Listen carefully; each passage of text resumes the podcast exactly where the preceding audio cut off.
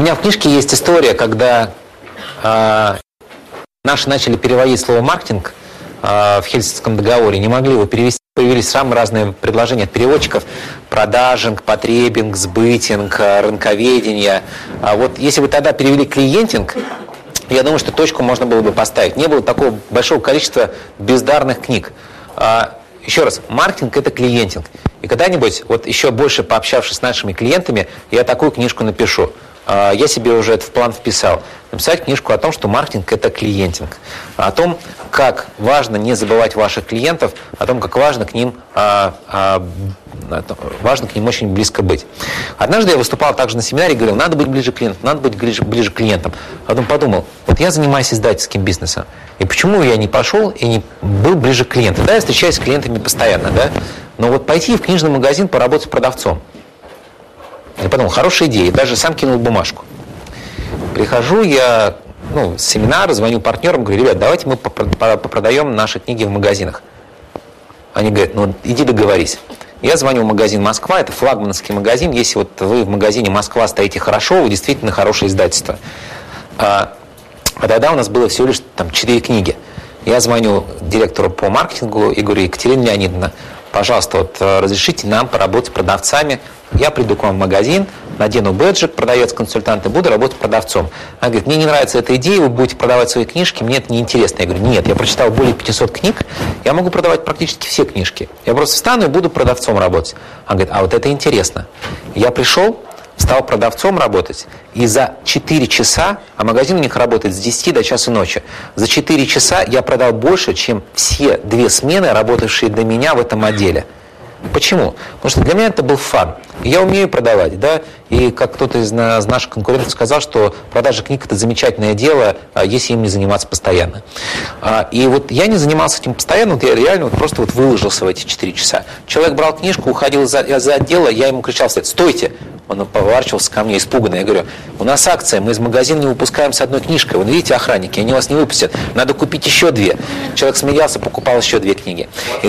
Да нет, я продавал все. А, ну, я говорю, ну невозможно, у нас будет только четыре книги, я не мог столько продать а, наших книг. И я реально вот в тот раз сорвал аплодисменты. Когда я уходил, мне смена аплодировала. На следующий день мы получили несколько благодарственных писем. Директор по маркетингу, старшего товароведа, нашего оптовика, который сказал, что мы в восторге, давайте теперь это делать постоянно. Саша, ты уже торговала? У нас уже торгуют все. У нас торговал коммерческий директор, у него поджилки тряслись, у нас уже торговали менеджеры по маркетингу. Мы это вводим в практику, мы ближе к нашим клиентам. И вы знаете, масса хороших идей появилась. Хотя, правда, вот я могу сказать, что было неприятное впечатление, потому что я стоял и торговал, ко мне подошел один мой знакомый и говорит, Игорь, привет, сто лет, сто зим, ты где? Я говорю, я вот сейчас работаю еще, вот у меня издательство. Он так взял визитную карточку, посмотрел, говорит, а что, говорит, так дела плохо идут, надо книжки продавать. Я, я говорю, да нет, а, дела как раз идут хорошо, а это для того, чтобы быть ближе к клиентам. Но вы знаете, сколько хороших идей появилось после того, как я поторговал? Я уж не говорю про то, что отношения вот у нас настолько между магазином наладились и нами, да, потому что никто так не делал. И После этого товаровед говорит, а когда Игорь еще придет продавать? Да, вот сейчас ушел Денис, но вот это вопрос, который задают ему всегда, когда он привозит книги в магазин. А когда а, Игорь еще придет попродавать? И было здорово, не знаю, там, соревноваться между партнерами. Там я на несколько книг обогнал а, Михаила Иванова. Я вырвал у него эту а, победу. Да? И мы так теперь периодически ходим и а, продаем книги. Я еще раз говорю, что нужно иметь определенный такой вот, а, не знаю, там, настрой, да, то есть, не знаю, там, директор идет и продает. И вы думаете, что это хорошо для одного бизнеса, не подойдет для другого. Я готов продавать а, наши а, телефонные карты Arctel. Я сейчас договариваюсь в Питере с одной сетью, в которой пустят нас. Но туда не хотят нас пускать. Я объясню почему. Они говорят, что если вы придете продавать телефонные карты, мы вынуждены будем уволить своих продавцов, потому что они будут очень некомпетентны и непрофессиональны по сравнению с вами. Я говорю, да не суть важно, пусть они получатся. И появляется следующая идея. Если мы умеем продавать телефонные карты, мы сейчас пишем пособие, вот о котором я говорю, что две недели мы написать не можем, пособие по продаже телефонных карт. И сейчас появляется идея, если я делаю такое пособие по продаже телефонных карт, почему бы не сделать пособие по продаже книг издательства Мамонов Фербер для продавцов, которые работают в книжных магазинах. Обсуждали тему в пятницу. А, и я могу сказать, что вот идеи перетекают из бизнеса в бизнес, из отрасли в отрасль, они работают. Да? Вот вам пример того, что если вы хотите быть ближе к вашим а, а, клиентам, Просто идите и договоритесь о том, что вы продаете какую-то услугу, и вы своих живых клиентов увидите. Не только как я же сейчас к ним встречаюсь и спрашиваю, как вам наша услуга, да, а реально просто встретиться и поговорить. 4P. А, нет, знаете, это я перескочил сейчас. Так. Значит, 4P чуть позже. Жизненный цикл продукции. Да, здесь вы видите уже, что услуги лучше продавать, чем продукты. Это очевидно. А сегментирование, позиционирование, дифференцирование. Я думаю, вас этим грузили, но я могу сказать только одно. А, все это связано. Рынок сегментируется, вы выходите на рынок, на этом рынке а, вы дифференцируете, позиционируете себя среди существующих на этом рынке конкурентов, о, клиентов, и потом понимая, что даже если вы первыми вышли на этот рынок, а как правило вы выходите не первым, вы должны себя отстроить, дифференцировать от ваших конкурентов. Я приведу вам реальный пример, вот как мы это делали, когда мы выводили издательство. Прям вот такая блок-схема, да, по которой мы действовали. А, Аида, я сейчас вам расскажу, это не опера Верди, я надеюсь, вы это знаете, но это очень простая а, формула, очень простая формула, которую все игнорируют и совершенно зря. А, свод-анализ. Очень хорошая вещь, но тогда, когда вы делаете свод-анализ не для компании, тогда вот получается такой толстенный талмуд, который можно выкинуть, а для продукта. Или реально его можно сделать для самого себя. Вот придите сегодня вечером, нарисуйте свод таблицу, да, вот не знаю, там вот четырехугольник.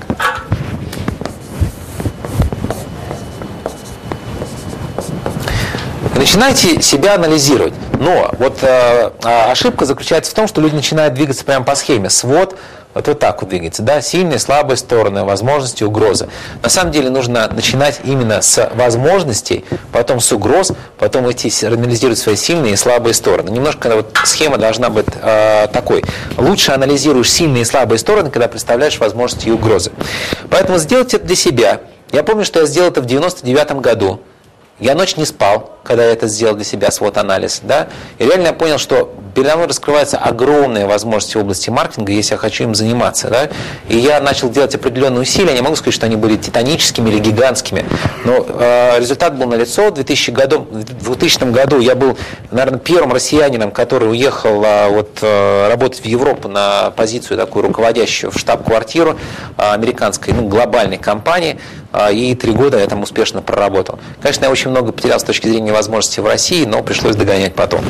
А, дальше, лояльность и уникальное торговое предложение, я об этом тоже чуть позже расскажу, но, грубо говоря, уникальное торговое предложение – это есть ваше позиционирование, выражено в красивой, емкой, а, эфористичной фразе, которая привлекает ваших клиентов и мотивирует ваших сотрудников. Грубо говоря, это слоган – не знаю, можно спорить о терминах, но для меня это одно и то же. Уникальное торговое предложение, есть слоган компании, но есть уникальное предложение под каждый продукт. Скажем, есть уникальное торговое предложение издательства, максимально полезные деловые книжки. И то же самое мы должны иметь вот это уникальное торговое предложение для каждой из нашей книжки, да, и оно сформулировано а, либо вот э, в лиде, это вот, а, вот то, что написано, серая полоска на каждой книжке, отзыв нашего рецензента, либо в, в мини-аннотации. То есть одно предложение, там максимум два-три предложения о том, что представляет из себя каждый продукт. Да. Игорь, а вот как относитесь к слоганам на модели? Да, можно посмотреть, там практически в каждой модели есть, по-моему, никто не обращает внимания. Ну, потому что он не цеплющий, а надо придумать а, то, чтобы цепляло. А не знаю, вот попробуйте книжку какую-нибудь купить у Валерии Николаевны, вы услышите вот этот мини, скажем, мини-лид, да, вот, скажем, вы услышите вот этот вот слоган каждой книжки, да, а, и а, это и есть искусство, вот подобрать такие слова, не знаю, сейчас что же, не знаю, там, не, поз, не тормози, позвони. Сейчас вот кто-то рекламирует себя. Растяжки висят. А ну, вот я сразу просто снимки вспоминаю, я даже не помню, да. Это паразит, да, они решили, э, не знаю, это вроде бы как они решили оттолкнуться от известной фразы, да, и позиционировать себя на этой фразе. И ошибка, да. Я вспоминаю сникерс, не тормози, сникерсни, не тормози, позвони. Я даже не помню, вот даже не запомнил, что это за компания. Это правильно, когда вот у тебя есть слоган под каждый продукт. А? Это разве не машины? По-моему, машины продают, не тормози, позвони в компанию Петляком они делали приложение по работе, они тоже выходят сейчас на рынок дальней связи, но как-то вот это вот у них не, не понравилось. Вот, вот я еще раз говорю, что вот подобрать фразу, которая будет вот зацепила, да, крайне тяжело. Вот пример из Арктела. А, мне сказали, нужен слоган. Сопротивление невозможно. Значит, что я стал? Я перебрал очень большое количество вариантов. Как разрабатывается слоган? Э, или как разрабатывается миссия, примерно одно и то же. Первое. Ты смотришь, на каком рынке ты работаешь. Если мы работаем на рынке розничных телекоммуникационных услуг, то для меня очень важно посмотреть, что делают конкуренты, которые работают на розничном рынке банковских услуг или промышленных, или продовольственных услуг. Я посмотрел на их слоганы, я посмотрел на слоганы, которые есть в нашей компании, понял, что у всех какие-то грустные, не зажигающие. И была идея, или, скажем, задача сделать такой слоган, который бы зажигал, который бы привлекал внимание, который бы реально дифференцировал и давал бы повод для продавцов, а, не знаю, для маркетеров эту тему развивать. Поэтому Слоган у Арктела сейчас, когда сравнивают, выбирает нас.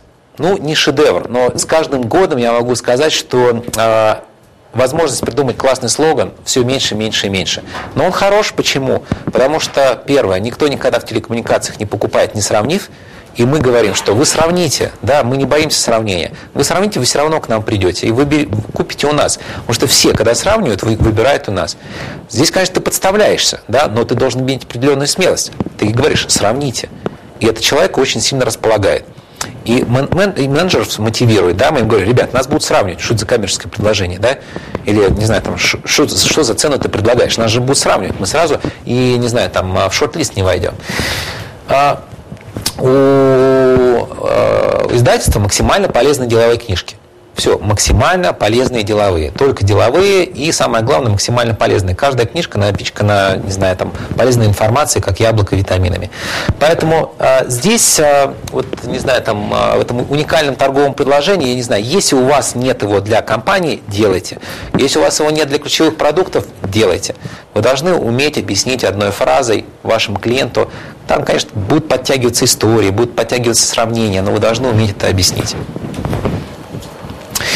Сейчас э, я хочу немножко вас помучить. А вы знаете, что на самом деле представляет наша работа? Да? Это череда дней, во время которых мы делаем примерно одно и то же. И вот сейчас самое главное, э, я вам сейчас дам хороший попытайтесь понять, что вы делаете.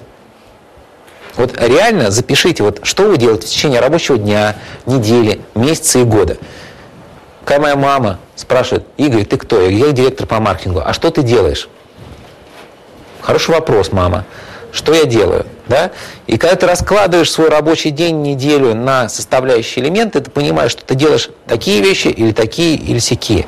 Если ты сводишь это все к сухому остатку, к 10 пунктам, то ты имеешь возможность, проанализировав то, что ты делаешь, э, и просто хочется продолжить фразу, в то же время я себя обрываю, получить очень хороший результат. Я так сейчас вас заинтригую. Вот запишите, а что вы делаете в течение рабочего дня, недели, месяца, года. Если вы директор по продажам, то, вероятнее всего, основные ваши задачи – это управление отделом продаж. Это заключение работы с VIP-клиентами, да, которые, вот, если слово «работа» мы разбиваем, это встречи, то есть искусство проведения переговоров, а, искусство правки коммерческих предложений, да, и написания, потому что вы уже их не пишете. Это, собственно, выбивание долгов, может быть, да, или построение системы э, борьбы с дебиторской задолженностью. Но реально все можно расписать, если захотеть. Но вот когда вы это все распишете, если это не сделать сейчас, то я могу сказать вам, что можно и нужно по этому списку работать следующим образом. Первое. Вы должны знать свой список. Ваш список будет меняться с вашей должностью, с переходом из одного отдела в другой, из одной компании в другую. И если вы действительно имеете этот сухой остаток, часто люди могут написать только 4 позиции. И все. Вот если вы написали там 4-10 позиций, вот нужно знать каждый элемент, ну, там, условно, не хуже Котлера. Это возможно. Я вам сейчас пример приведу.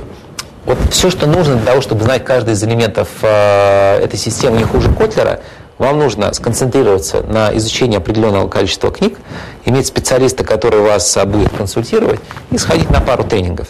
Вот из всей массы знаний маркетинговых, которые меня сейчас... Вот у меня есть два, две дыры. Эта дыра называется интернет-маркетинг, вторая дыра называется э, аналитика. Вот эти две вещи, две вещи я не понимаю. Но я даже вот не могу сейчас со своей загруженности, я понимаю, что это важно, что это нужно, да, но со своей загруженности я просто не могу вырваться и начать изучать эти вещи. И книги есть, и знаю, на кого пойти. И даже есть наставники, да, есть специалисты. Времени нет. Но перед вами стоит человек, который все остальное знает, ну, может, чуть похуже Котлера, да, на этом уровне. Ну, интернет, э, телевизионная реклама меня не волнует, радиореклама меня не волнует, да, поэтому я ее не включаю в список. Это не сфера моей деятельности. Но туда входит интернет-маркетинг, туда входит э, э, аналитика, эти вещи я пока слабо понимаю. Но все другие вещи, вот, которые у меня были дырки, я решал именно по этой схеме. Вот, предположим, когда мы запускали издательство, возникла тема мерчандайзинга. Возникла тема мерчандайзинга, я работал в компаниях B2B, продавал решения там на несколько миллионов долларов, и, в принципе, мерчандайзинг, ну, я слышал, но не знал, что это такое, да, и реально я его не умел делать. Я слышал, что мастера в этом Coca-Cola, Pepsi-Cola, не знаю, там, Марс и так далее. Поэтому что я сделал? Я обложился книгами. На тот момент я нашел 6 книг. Я их прочитал. Я прочитал их за две недели, я быстро читаю. Потом я пошел на конференцию по BTL-маркетингу познакомился с председателем Ассоциации российских BTL-агентств Вадимом Ширяевым. Я говорю, Вадим, давай с тобой позавтракаем. Я плачу за завтрак, а ты мне отвечаешь на ряд вопросов. Дил, дил. Значит, э, вчера с ним опять завтракал.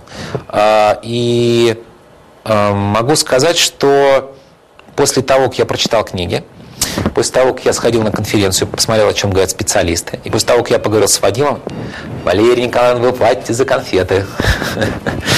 А, после того, как я сходил а, на конференцию и поговорил с Вадимом, я был готов к тому, чтобы пойти в магазин и говорить с ними о BTL и мерчандайзинге. Ноги мои тряслись, во рту у меня было сухо. Потому что я представлял, что я иду вот к людям, которые всю жизнь занимаются книжным маркетингом, и я должен с ними обсуждать вопросы мерчандайзинга. И что я услышал, и что я увидел? Я понял, что я знаю о мерчандайзинге и о BTL гораздо больше, чем знают эти люди. Я был королем. Я был готов, не знаю, там, консультировать этих людей, что я, собственно, и начал делать. И, собственно, я понял, что действительно это рабочая модель. Я стал специалистом в мерчендайзинге. Я даже уже два раза на конференциях выступал. Вроде как никогда этим, собственно, не занимаюсь.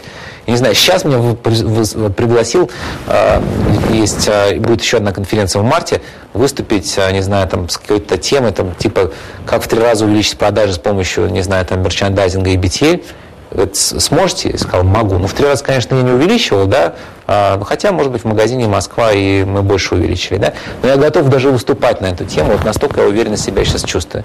Поэтому вот вам простой алгоритм. Возьмите что-то из этого списка, а, прочитайте несколько книг на эту тему, а, сходите на какие-то конференции, одну-две, найдите человека, который вас по этой теме будет вести или консультировать, и почувствуйте себя почти гуру в этой области. Все просто, как я вам рассказал. Это вопрос времени, это вопрос усилий, но представьте себе, насколько ваши усилия окупятся, да, если через некоторое время вы будете там суперпрофессионалом в какой-то области. А, собственно, делайте вы, вот, не знаю, там, 5, 7, 10 вещей.